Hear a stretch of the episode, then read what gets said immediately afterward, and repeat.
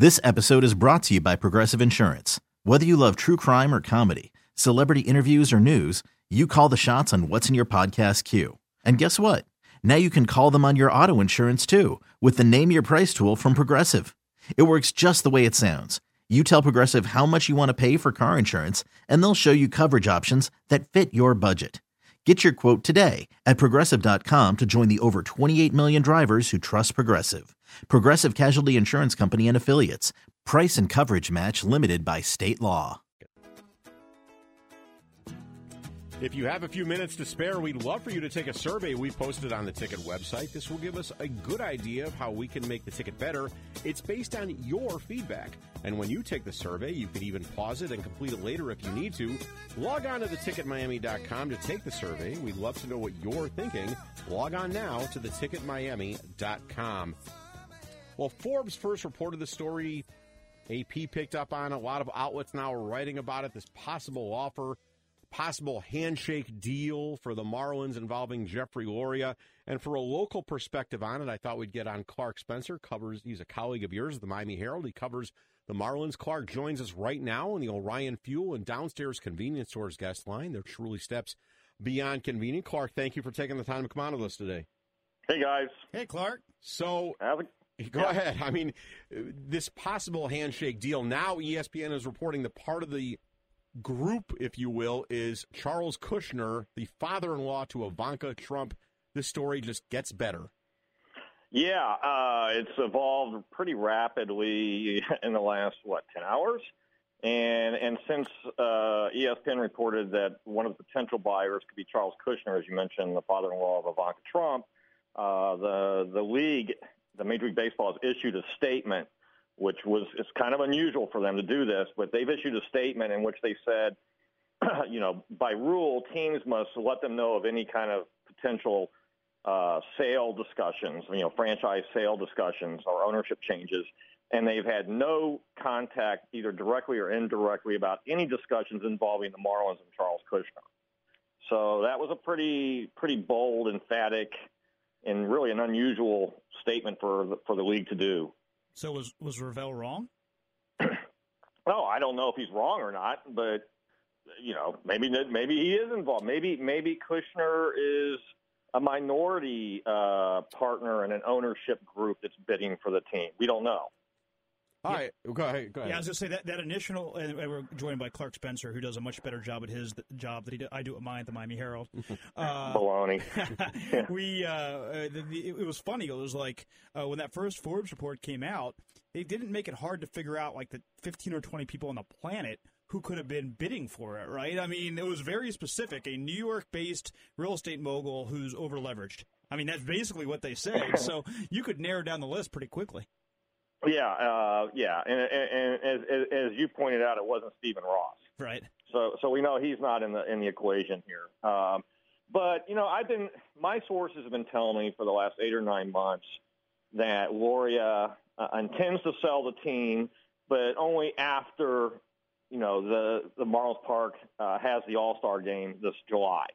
That you know he wants that he wants to be a part of that. Um, but so this is not a big surprise that you know we're seeing reports that the team is for sale or there's potential buyers. I think there was a report a couple of months ago out of Boston that there was a there was a, a, a ownership group out of out of New England. Uh, it was a firm that was connected to Mitt Romney that had you know made a run for the team. I know that that Loria has received previous offers and rejected them because he likes owning that baseball team. But if you can sell a franchise that you bought for $158 million, if you can sell it for $1.6 billion 14 years later, be hard to turn that down. Yeah, I, I, I could agree with you more. We might quibble with whether the final number would be 1.6 billion. I feel like that might be a bit pie in the sky. Although that being said, a franchise is worth whatever anyone's willing to pay for it. Uh, when you dig into the the, the, the, the, the Kushner background, I mean, it's fascinating. Didn't Chris Christie put him away? Yes. Uh, yeah, he served some time in federal prison for, I think, tax evasion. Um, so yeah, even if he was involved in any group, he would have to pass muster with the league first, and I don't know how that would fly. You know, well, but keep in mind, keep in mind. I mean, uh, you know, we reported. I think a couple other places reported back in October that uh, Jeffrey Loria made a hundred twenty-five thousand uh, contribution to the Trump election campaign. So, I mean, you know, a lot of people make campaign contributions, but there is a connection there. He uh, served time in prison for tax evasion, witness tampering, and making illegal campaign contributions. He was put away by then federal prosecutor, now New Jersey Governor Chris Christie, and you wonder why Christie all of a sudden didn't make the Trump cabinet. Uh, now, Clark, the fact that the Marlins have one really big contract in Giancarlo Stanton, but they have two other contracts that are, are you know, Dee Gordon and Christian Yelich. Uh, to me, that's at least the new a prospective owner would have cost certainty when it comes to the other three the other three players. You know, those three players but it's a good thing that other guys aren't signed. I mean, does a new owner is it attractive to him to have just have a blank slate as far as the other roster goes when it comes to long term deals? Well, I think so. I mean, yeah. I mean, well, let's look at Stanton's contract. As we all know, it's a 13 year deal, 325 million, heavily backloaded. Mm-hmm. Uh, Stanton's going to make a total of 30 million dollars through the first three years of that contract. This is the third year. This year he's making 14 and a half million, which sounds like a lot, but it's nothing compared to what he's about to make. Starting next year, he's going to make 25 million, and I believe the contract escalates to 30 million a year annually uh, a few years down the road. So that that to me, you know, the Marlins have always backloaded contracts. It's always been their mo. Mm-hmm. But but that significant amount suggests to me that maybe they kind of were planning for this sale a few years ago, and they said, okay, well, you know, we'll pay him you know, basically team friendly money for a few years, and we'll bail out and let a new owner take over the, the big, the heavy chunk of the contract. And, you know, they've done some other things that kind of suggest or lead you to believe that Laurie Loria's not in it for the long haul, that he's only in it for now. And that is they've traded, as you know, many of their prospects, and which has left their farm system as one of the worst farm systems in the majors in terms of future, you know, talent. And you know, they put everything on the table in terms of what they've got on the field. Their their payroll this year is probably going to be in excess or close to 110 million, which would break the franchise record. And so they put all their all their eggs in the now basket, and they've pretty much said, forget the future.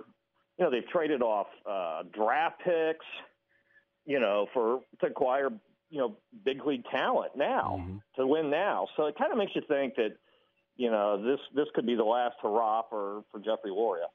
Uh, we're joined by uh, Clark Spencer of the uh, Miami Herald. Uh, okay, uh, I'm going to ask you a question, but I'm going to have uh, one restriction. You cannot, your answer cannot be Micky Arison. If you had your druthers, okay. who would buy the Miami Marlins? But, but, but what was it? I didn't catch the last you, you part can't, of that. You can't mention Micky Arison. If you had your druthers, who would buy the Marlins? Oh, jeez. I mean, I don't have anybody on the tip of my tongue. I mean, I know Bacardi's name has come up in the past, but I mean, an individual, I got no idea. I wish I could give you one would roll off my tongue, but I don't. Bill I mean, Gates, I didn't. Bill I didn't Gates think Charles Kushner before I saw the report today either. You know. hey, where, what were you doing today? It probably hijacked your day. Uh, yeah, it kind of hijacked it pretty well. You know, I mean, I was writing stories in the parking lot using my uh, cell phone hotspot, and, you know, because things were happening. But that's how you know. I, I'd be surprised that any deal, or any sale of the franchise would happen or occur before the All Star break. Right. Um, and more than likely, I would guess it would be after the season. But you know, we're going to hear about this all summer long now. You know, we're going to hear about the potential bidders and you know, how much the franchise is worth and, you know, that kind of thing. Well, Clark Spencer joins us. He covers the Marlins for the Miami Herald. Uh, and it makes tomorrow a little more interesting. Tomorrow we're going to have our annual media luncheon with the Marlins. I'm David Samson's usually there. If he is tomorrow, I think we're going to get a lot of no comments. Uh, I was told he was not going to be there. Um, I don't know if it's because of all the stories that are coming out, but I was told he was not going to be there. I think we're going to be talking to the players. Yeah. So uh, you know, with and I think the meeting luncheon is going to be fried crow. it comes all to get back together. Did you happen to see any of the video of this thing? It was really horrid to watch. I was right there when it happened. Uh, I was impressed. Uh, I was really impressed with Brendan for doing that. I mean, I, I'd have been, I would have been retching before the first first bite went in my mouth. You know, just to look at it was disgusting. But he did pretty good. Spencer, the uh, Marlins gonna be any good this year? No, I don't think they're going to be good. I don't think they're going to be bad. I think they're going to be, you know, the, the the projections, you know, the sort of analytical projections that were starting to come out now have them pegged at 76 wins, which I, I, I would agree with that. I mean, they don't have, you know, obviously with the loss of Jose Fernandez was just a devastating blow to them, um, and it, it's really left them with a rotation that consists of largely four, number four and number five starters. So uh, and they and they stuck with the uh, you know they stuck with a lineup. They didn't even touch the lineup, and this is a lineup that ranked 27th of 30 teams in runs scored last year. So yeah, they're going to have to see some major improvement among a lot of guys for them to to really get into the to the picture. You know, they have the second largest playoff drought in the majors. You know, they haven't been since they won the series in 03. You know, they had the second largest playoff drought, longest playoff drought in the majors behind the Mariners, so, or ahead of the Mariners. I do know so that the Cubs don't have a World Series drought anymore. no, they don't. I'm glad that's over with. I was getting tired of that storyline. It was. Uh... well, Clark, th- real quick question: Can I look at, a, at the big picture of Major League Baseball? I'm so there are a lot of guys out there, a lot of sluggers. Now, a couple have signed this week. Chris just, Carter. Uh, yeah, yeah, Chris Carter signed. Mike Napoli signed. Chris Carter led the league with 41 homers and was released. Brewers just want to go through arbitration with him. Is this just a shift in baseball? I mean, I think they're going for whether it's running, fielding, things other. If you only have power, it seems teams just don't want you, or at least National you know, League teams. Yeah, I mean, uh, and other teams have won without power. We saw the Royals do it. Uh, you know, a couple of years ago, the Giants have been winning. They don't have, you know, since Bonds left, they they haven't had a ton of power.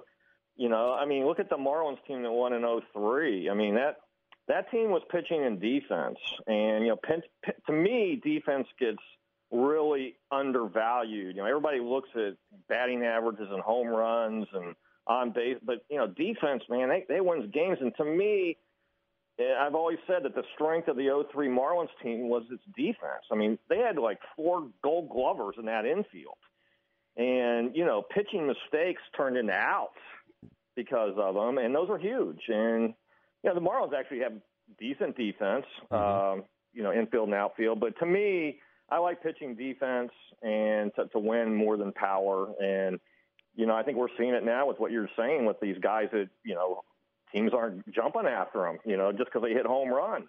Yep, absolutely. Hey, Clark, thank you for taking the time, and I'll see you tomorrow at the luncheon. Anytime. See you guys. Thank Thanks, you. That was Clark right. Spencer of the Miami Herald. This episode is brought to you by Progressive Insurance. Whether you love true crime or comedy, celebrity interviews or news, you call the shots on what's in your podcast queue. And guess what? Now you can call them on your auto insurance too with the Name Your Price tool from Progressive. It works just the way it sounds. You tell Progressive how much you want to pay for car insurance, and they'll show you coverage options that fit your budget. Get your quote today at progressive.com to join the over 28 million drivers who trust Progressive. Progressive Casualty Insurance Company and Affiliates. Price and coverage match limited by state law.